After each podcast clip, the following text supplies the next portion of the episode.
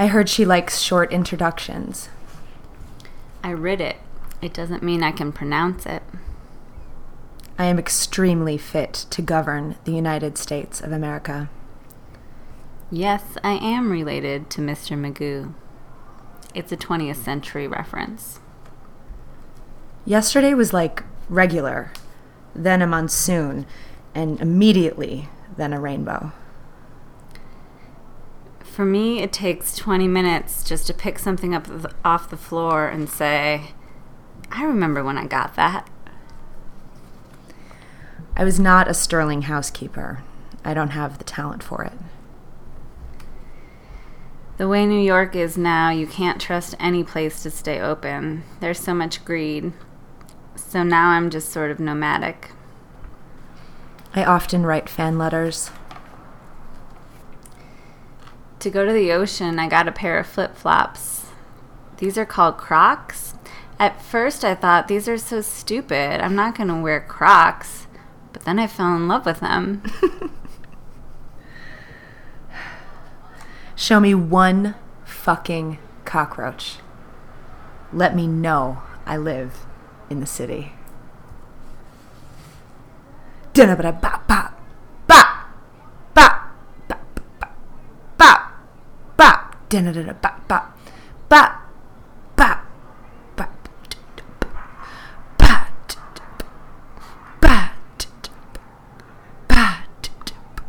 In the real world, with cars and houses and time, there lived two bohemian housewives with deep Midwestern roots. And then one day, they were airlifted and dropped into the middle of Crown Heights, Brooklyn. These are their stories.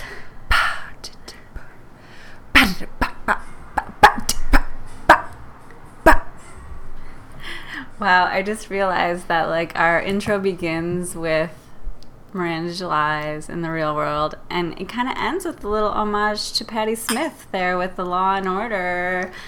These are their stories. Oh, wow. It was only when I said it. Very chill, Becca. Thank you. Very chill recognition. Thank you.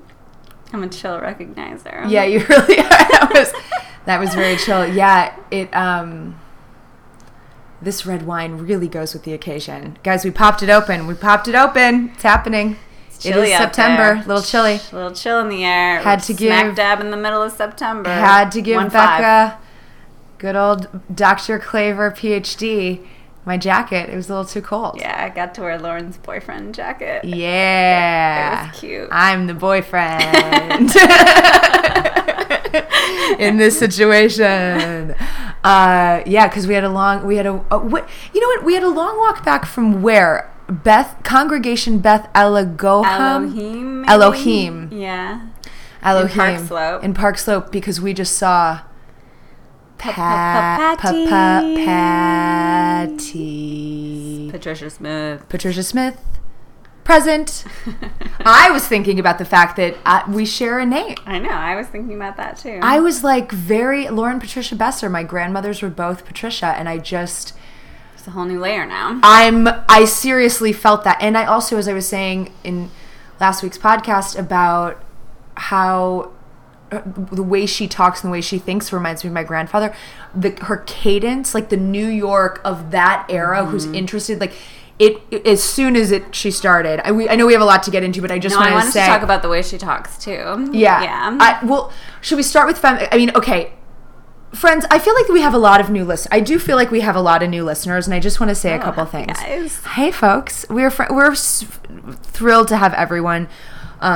Long-time listeners, new-time listeners, first-time callers, emailers, all of the folks. We're thrilled. We love you.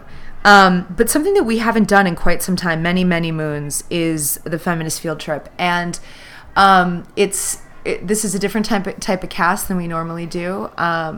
It's one of our three. We do kind of sync up and watch and listen with us. That's a very special event. That's only happened twice. It only happens for James Franco and Wayne's World.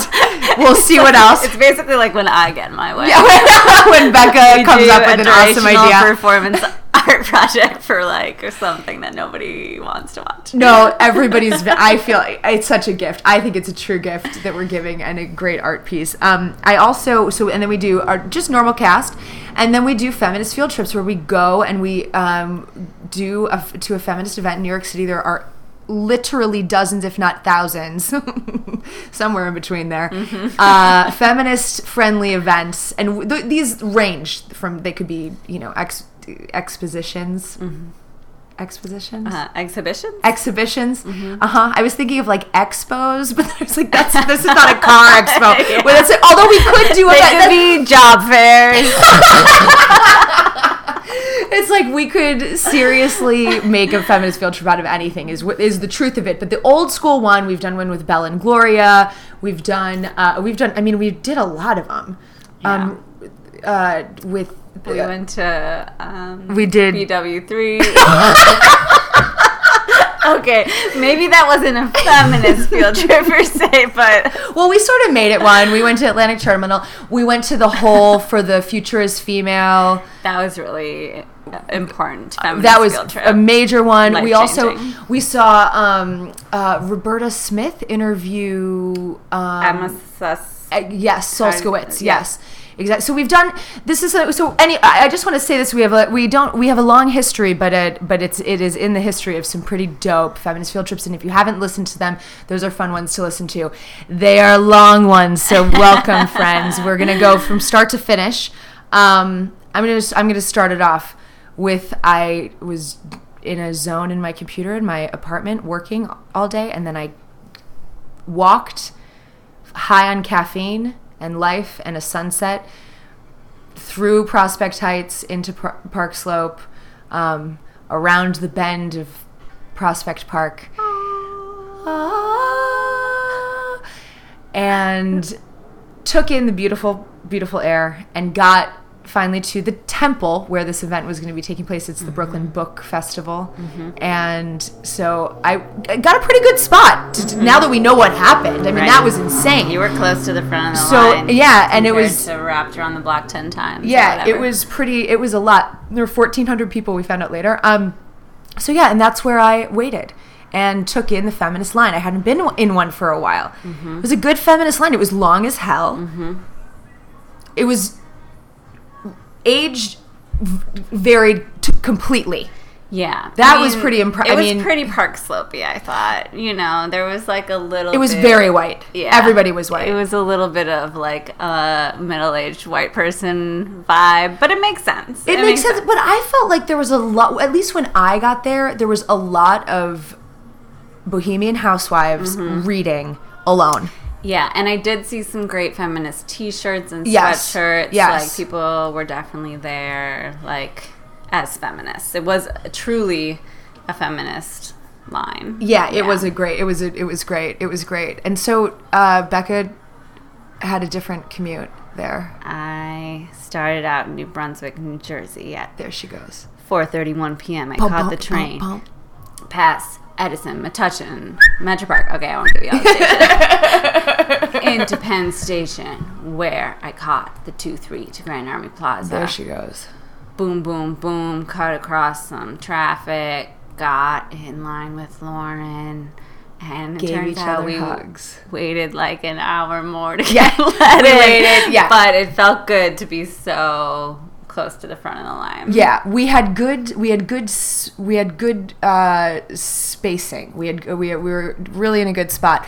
Camille, our resident French Bohemian housewife, who was with us and is now departing New York City on her way back to Paris. We love you, Camille. Bon voyage. Bon voyage, mon ami. She was having a very difficult time because she took a cab from Williamsburg to Park Slope at like rush hour. So that must have been an absolute nightmarish hell for her. And when she arrived, she was shaking and out of breath literally shaking. And it's also her last night here, so she's had a lot going on. But yeah, so she made it to the feminist line. She had to walk around I think she was like, there could have probably been a straight line between where we were standing and where she was around the block. Because I think she was all the way around, like wrapped halfway, right. You know, 180 degrees from us. And they were supposed to open the doors at 6:30, mm-hmm. but Lauren heard someone say. I overheard someone say, yeah, we're supposed to open the doors at 6:30, but Patty doesn't want that, or Patty doesn't want to let anyone in yet, or something like that. Mm-hmm. So we're not going to let anyone in yet. Mm-hmm. So that's not going to happen, is what he said. Yeah. And I just wonder, I think she was having, like, a spiritual moment. Ah. Like, she just wanted, like, the quiet reverence of being alone in the temple. I could see that. Don't you think? Sense. She's not ready for it yet. I'm not ready. I'm Patti Smith, and I get to decide I'm not ready. I'm not emotionally or spiritually ready for this experience yet. Yeah. That's what I want it to be. Right, and she obviously did what she needed to do because she prepared herself perfectly for being an astonishing everything in a room. Yeah. It was when we got inside, we posted up, we got good seats. We got copies of M Train. We got free copies of well, not free, they came with the ticket. But like great deal. That it came with the ticket. You get a copy of the new paperback version of M Train which French flaps, but there's more. We quickly realized that there is. It says on the back, new material inside. So I had been reading this book like for half the summer and just like letting it drag out because I never wanted it to end, and it was like making magic happen in my life. Yes. And I felt like I hadn't had magic happen in my life in like years, basically. And so I was like, I can't believe the book's over. So here I am arriving at this event, getting this, what feels like a free copy of M Train in my hands, and then to find out she had written a postscript. She wrote 20 more pages, a whole new chapter to M Train for the 2016 paperback edition. Yes. And she read out of a lot of it. I don't know, she read the whole postscript over the course of the evening. So it was like immediately, like we got to hear like the updates, like she even phrased it like this, I think. Like, I thought you might want to know, like, what I've been up to. Yeah, yeah. Like, that was her rationale for writing this postscript. And it's exactly true, I think. Like, I did want to know what she had been up to. Like, yeah. I don't think the book ended in a bad way, but it just sort of ended, like, arbitrarily. Like, it could have gone on forever or something. I haven't finished it yet, you guys. I just want to be honest. I don't want anyone to think that I have. Oh, I know you don't care, but I just want... And as I talk about it, I haven't finished it yet. Nothing compared to that woman from the Brooklyn Public Library who was, like, one of the introducers who just straight up said in front of everyone that, like, she's like, I heard it was a good book. Yeah, she said just that. Lie. Like, how could you not? Lying. She was talking about Just Kids, and she was like, you know, and what was very cool is the co-owner of the community bookstore came out very pregnant. Like, at least 11 months. Yeah. Yeah, like seriously, like very, very pregnant and like a queen. I mean, looked like a queen. Yeah. Like she just like walked out and was like very quick to be like. She's like a tent of a woman. Yeah, she really. It's in a cute black dress. Yeah, and some like Skechers or something. Yeah, and like she was. It was. I mean, could you imagine? Like, oh my God, what a cool moment. You're like, this is my life. I'm about to bring a person onto the planet, and as. It's like when MIA did the VMAs when she was super proud. That was the number one greatest moment ever. It was so awesome. God, I love MIA. Yeah, people cheered for that woman later. Remember when Patty was like, I got to be backstage with this beautiful pregnant woman? Yes. And then people like burst into applause. Yeah. I think it showed something. Oh, God, I feel like I'm going to cry. But like it made the atmosphere. I was very stressed. I was feeling very stressed. I was telling you guys about it because there were so many people still trying to go in. We had great seats. Everything was fine, but it's like a tight fit. If you have to get up and get out of the row for somebody else to get out, it was a very, you know, it's a temple. You were in pews. We were in pews, which I just can't take. And this very close to giving birth pregnant woman comes on the stage, and it was like I don't know what happened, but it just really took everything into the right space for me. I also in my like prayers and meditations have been I'm just going to talk about it, have been asking, because everyone knows I'm like really good friends with Mary and Kali, both of them. And so I'm talking to both of them together, and I'm talking about fire with Kali, and I'm talking about like giving birth with Mary, meaning giving birth to creative stuff and like giving birth to new selves, and most certainly not having children. This is not where I'm at. So it's a creation destruction kind of absolute cycle of what I want here, and this, and here on this day that I had, as I was talking to you before, and we're not going to get into all of this, but there's, I'm trying to bring in the fire energy into my life, and then to top it all off, as everything comes down after all the fire of today, to walk into the place and feel this intense, like I was so caffeinated and really not feeling, I was just like, oh, when is this going to start? I wish that I wasn't even here. I don't want to be here like this, like, whatever. I mean, I really was like, whatever, Patti Smith. I live in New York. I could probably see her anytime. Like, this is ridiculous. I can't sit here anymore. That wasn't my whole thing, but it was present there. And when this pregnant woman walked out flowing in the black dress, I was like, oh, damn. Like the whole, and then when. Because there was like a reverence to it. It's like some women who are that pregnant probably aren't like leaving the house or their bed. Yes. Like.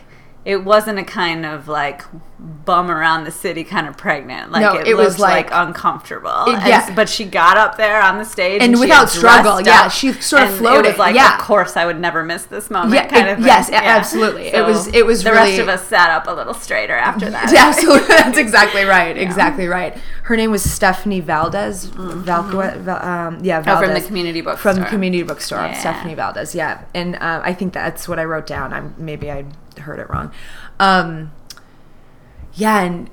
the woman from the Brooklyn Library bombed, but that's fine. She didn't do it for very long. I did quote her in the past. I heard she doesn't like long introductions. It was like, my God, all right, well, take a breather, friend.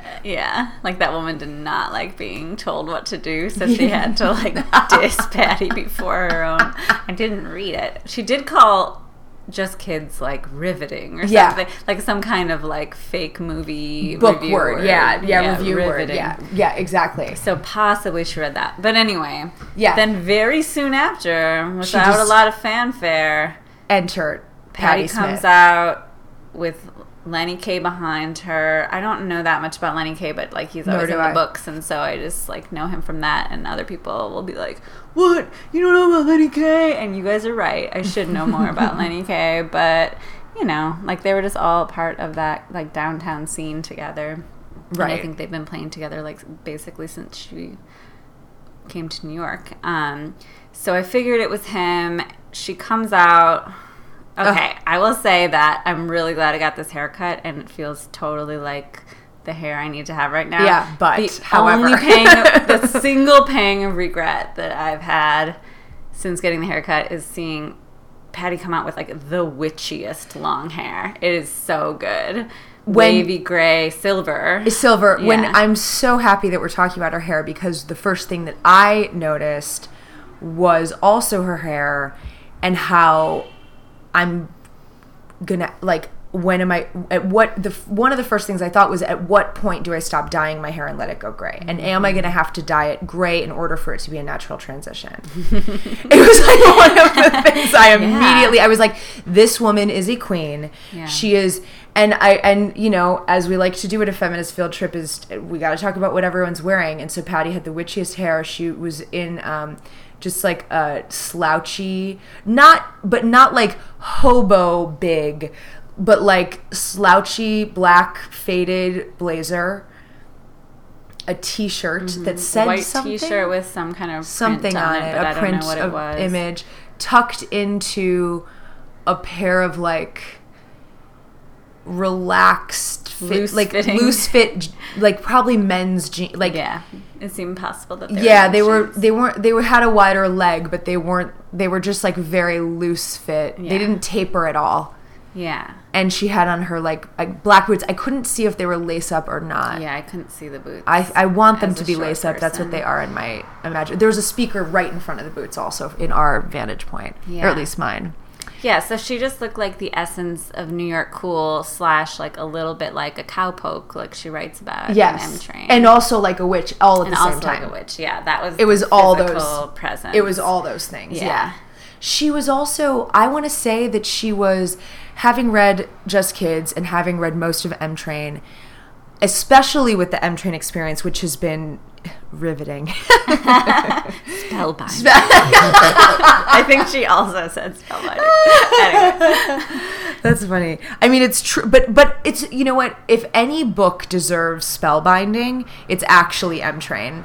100%. Like if it had never been used before on a book, it should be used for M Train. It's really true. It is spellbinding. Yeah.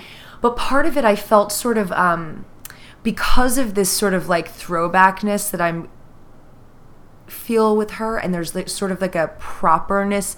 She's so smart and intellectual, and there's something about like her old school ways that made me anticipate not coldness whatsoever, but maybe like crankiness or curmudgeonliness. I didn't expect those two, but I expected not the warm, glowing ray of sunshine who was standing before us hanging out. I know. Like, she made a point of saying, they asked her if she wanted a moderator, and she was like, no, I'm sure these people can, like, moderate themselves, and, like... What a beat. She just, like, built the trust with us immediately. She started apologizing for not signing the books, and mentioned that there were 1,400 of us, told a couple stories about how she fucked up her arm from signing too many books, and how she had done it recently in Istanbul, signing 1,100 books because she thought no one was going to come to this thing, but they did. Which is hilarious. And so, like, she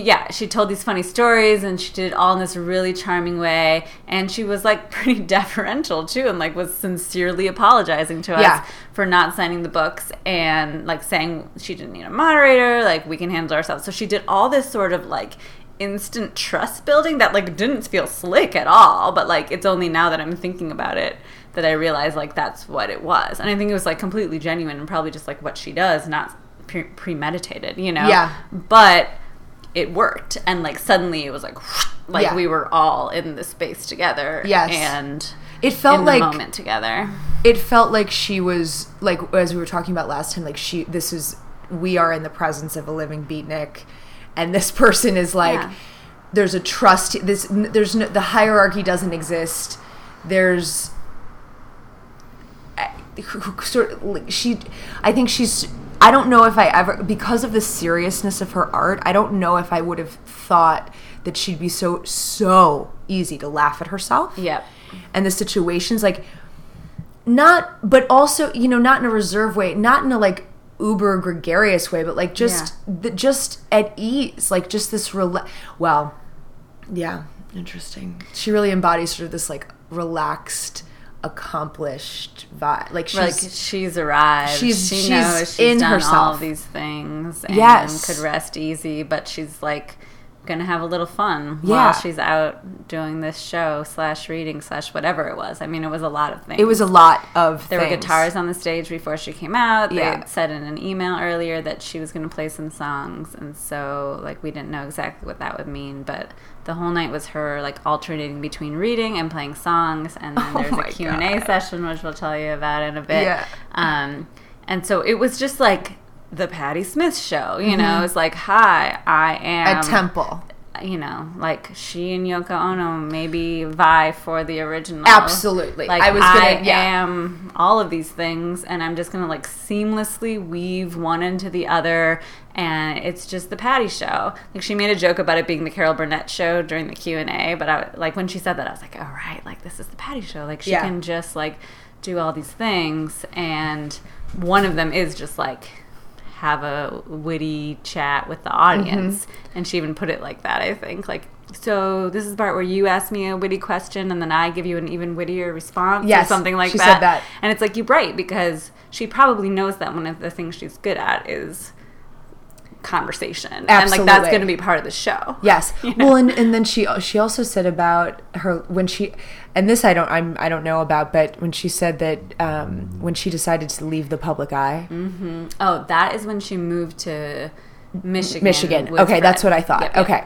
And but her last reading in San Francisco that she just started on a rant and talked for an hour and a half and didn't read a single poem. Which just was great. It sound, and she was like joking about it, like that could happen. So she was like, I don't digress very often. And she's like, what? Of course, my God, where, I digress everywhere. And then she, of course, had to ask Lenny where the show was. And he was like, it's San Francisco. I didn't write it down fast enough where it was, but I'm sure we could find out. Yeah, it's like, I don't know. Now artists, like, whatever, you know, millennials, it's like you gotta brand yourself, like you've gotta like package yourself in all these ways, but like watching her up there kind of gives me a glimpse into the ways like all of these art forms like in the 60s and 70s, like I had learned that they were, but like didn't live in that moment, so I don't know, like they were just kind of like one big thing, you know, like different manifestations of like one impulse, and like I just haven't really seen that maybe ever before, like happen so kind of naturally and fluidly, where like the lines between things like seemed arbitrary, you know, like from song to book to conversation to whatever. Yeah. She was, I mean, one of the first, I don't know what the first reading was, but was it the one about Lou Reed? Man, she just started right off with... this was crazy. This was insane. There was so much being put into the air of that space in that moment. I think that might also be a part of what happened in bringing us all together, because she starts talking about the last time that she saw Lou Reed and when Lou Reed died, and she reads this section from the postscript, and it was written absolutely, I mean, beautifully and magically, and the way M Train is, and I mean, I was crying, and as she moved into the song, which is it called Linger? So it's called Pale Blue Eyes. Pale Blue Eyes. Yeah, so she played the Velvet Underground song. Okay. Immediately after she read the Lou Reed part. Right. And I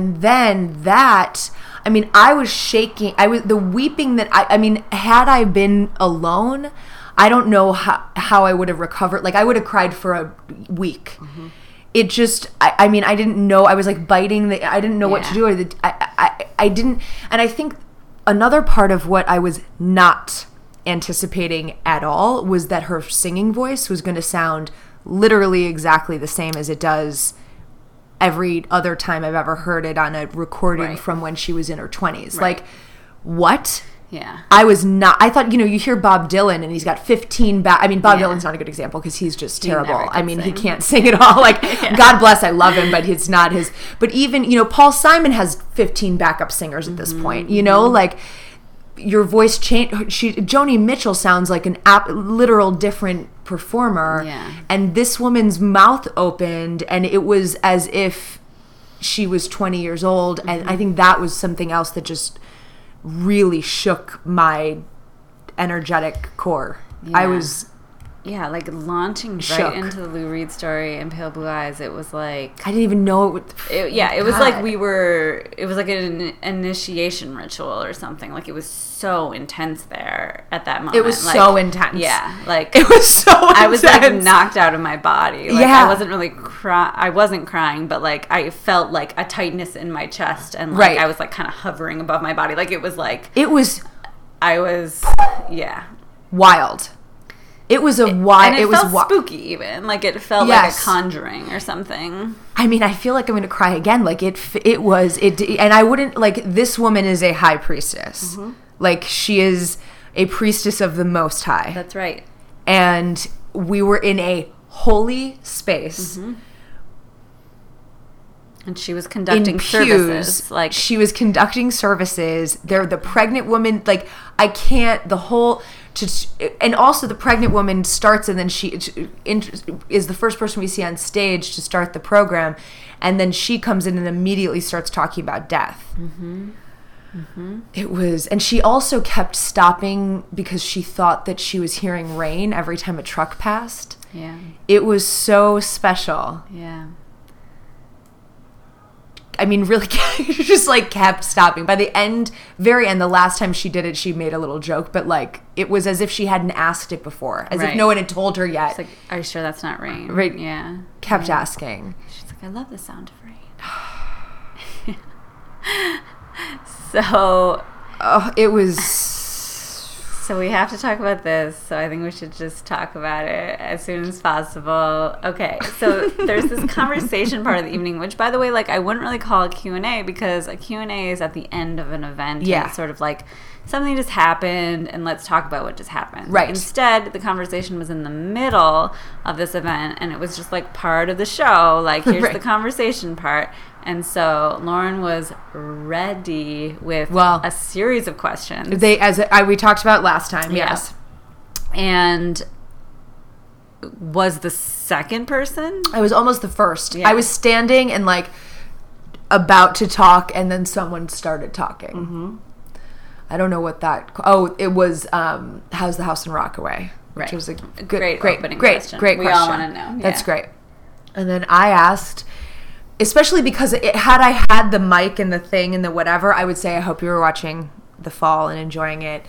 And also, the next question. But I only got to ask the one question because I just wanted to get in there. So and Lauren I asked Patti Smith.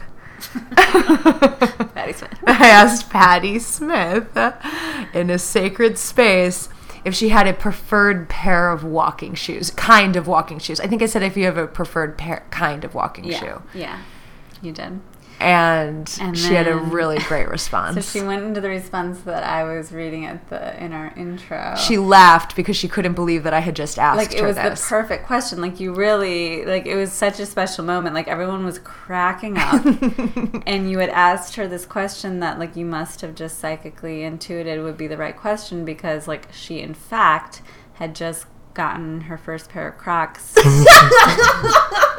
said, this is so embarrassing, I usually just wear, like, these boots, my boots, and she lifted up a foot and she's like, but like, you outed her as a Crocs wear, which is like the coolest thing that ever could have happened. I'm getting a pair at the Patti Smith ring. It's like, if they're cool enough for Patti, they're cool enough for me. Well, by the end, she was almost like turning into a little saleswoman. She was like, yeah, you walk by this store and it's buy two get 25% off, if you buy one you get nothing % off. That's what she said, I think. Yeah, I think that's right. And yeah, so by the end she was just kind of like telling people where to go get a Crocs discount. And then she also said that that the other day in her Crocs she walked 50 blocks and then she was like, so I guess Crocs are my preferred walking shoe. Yeah, which I also, it's like, I kind of knew she would just say my boots. I'm just remembering how when she was talking about the Croc store, she was like, and there was a crocodile on the store, and like, I never put that together before. It's not what I was expecting. She was hilarious. Yeah, she was hilarious. I mean, and when she read the book, you know, like, I hadn't read the postscript yet, but like, it's funnier when she reads it. Like, I want to get the audiobook of everything. Yeah. I want to get the audiobook of everything too, because it was way funnier. Like, her dry sense of humor really, like, came out in certain lines that might not come through on the page. I think that that's sort of what surprised me so much, is because I don't think it, at least for me, I don't but it's perfect. I love it. It's dreamy. It's wonderful. It's like, I feel like I'm living in Patti Smith's body when I'm reading it.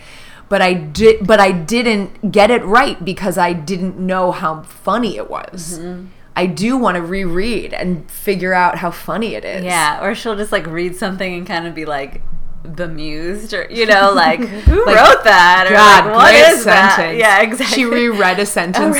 Oh, I think I wrote this one down. Right. She read a sentence and kind of mangled it, and then she said, it's actually a good sentence, I just didn't read it good. And I said it in the intro too, she used the word writ. I wanted to talk about this. Of right. Right. Which I don't know if it's just like a colloquialism from where she grew up or if she's like trying to be like, you know, 18th century or something. Like, I really don't know why she does that, but it definitely caught my attention. Me too. And she doesn't say the G's at the ends of gerunds and participles either. Like, she would say things like something. Yes. Harping on the idea. Yes. Which also kind of reminded me of like Diane de Prima. It seemed like very like a beat way of talking. Sure. Yeah. I also feel like it's sort of like New York of the 60s. Yeah. Of it's like she has that, or like old school New York. Right. Cadence and like vocabulary and vernacular, would that be the right word? That's like spoken normal everyday language is vernacular, exactly, right? Yeah. And God, I really she even said yella once for yellow. See, this is like my amazing. Grandpa sorta. Yella bulldozers, I wrote down. Yeah. Yeah, dude. So and also, you know who said dungarees is Camille. But she was talking about her overalls. Oh. So I think that Patti is calling overalls dungarees. Oh, she's not calling her jeans. Okay. I thought maybe they were her jeans. I thought that too. Yeah.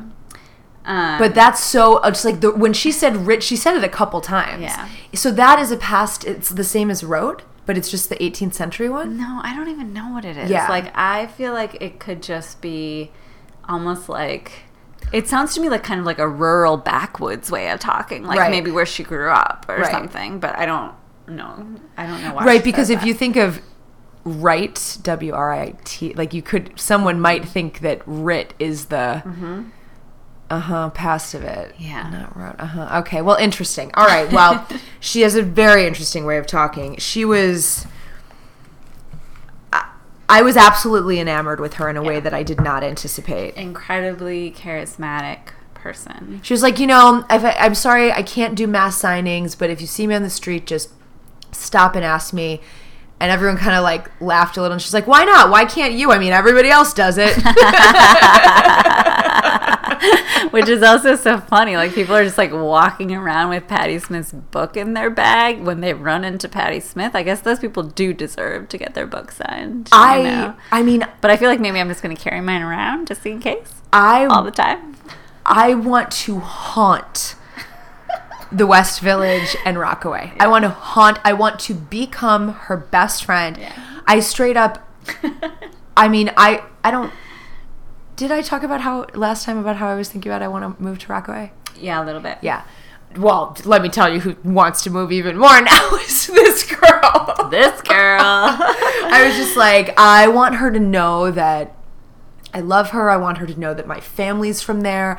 I want her to know that, like, we could sit at a coffee table at a coffee shop together, and, like, I wouldn't even talk to her if she didn't want me to.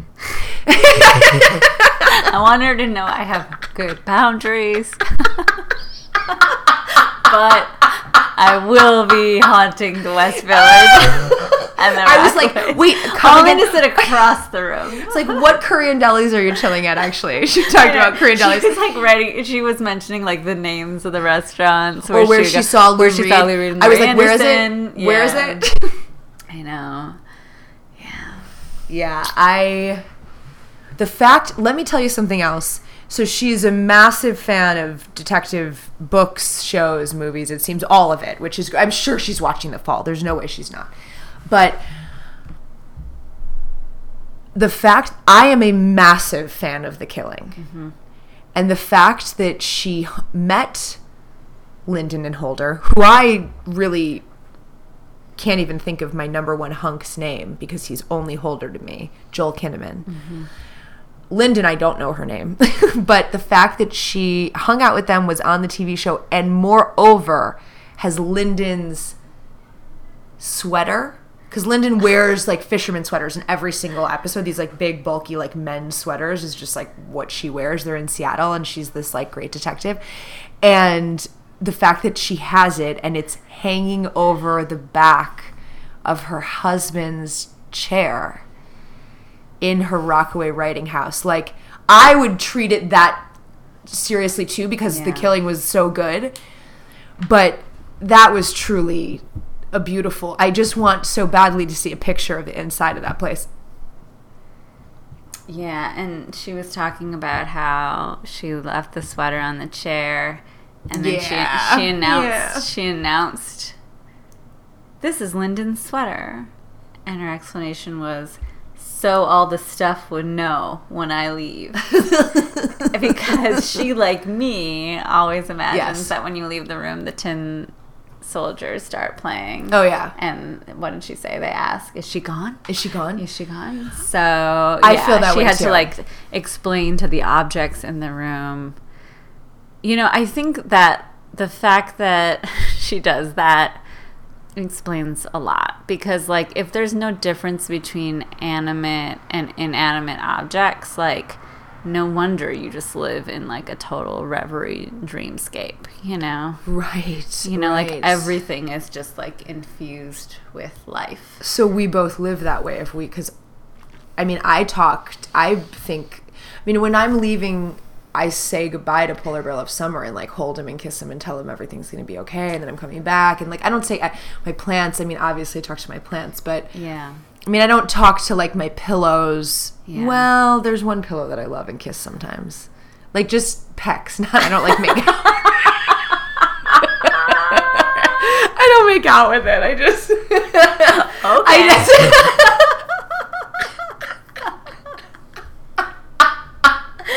It's cool to have a make-out pillow, no biggie. Uh-oh. Oh, motherfucker. Oh my God. Well, you know what? Do we need to stop then? I think maybe we should. Motherfucker. Oh. No, wait. Let's at least just... let's say one... we've gotten those before. Okay. My fucking... We totally emptied the trash. We have to at least... We emptied the trash. We just have to at least say a final thought or two. It's not going to crash in 2 seconds. Okay, we have to talk about Patti Smith's thoughts on Bohemian housewifery. She was not a good housewife.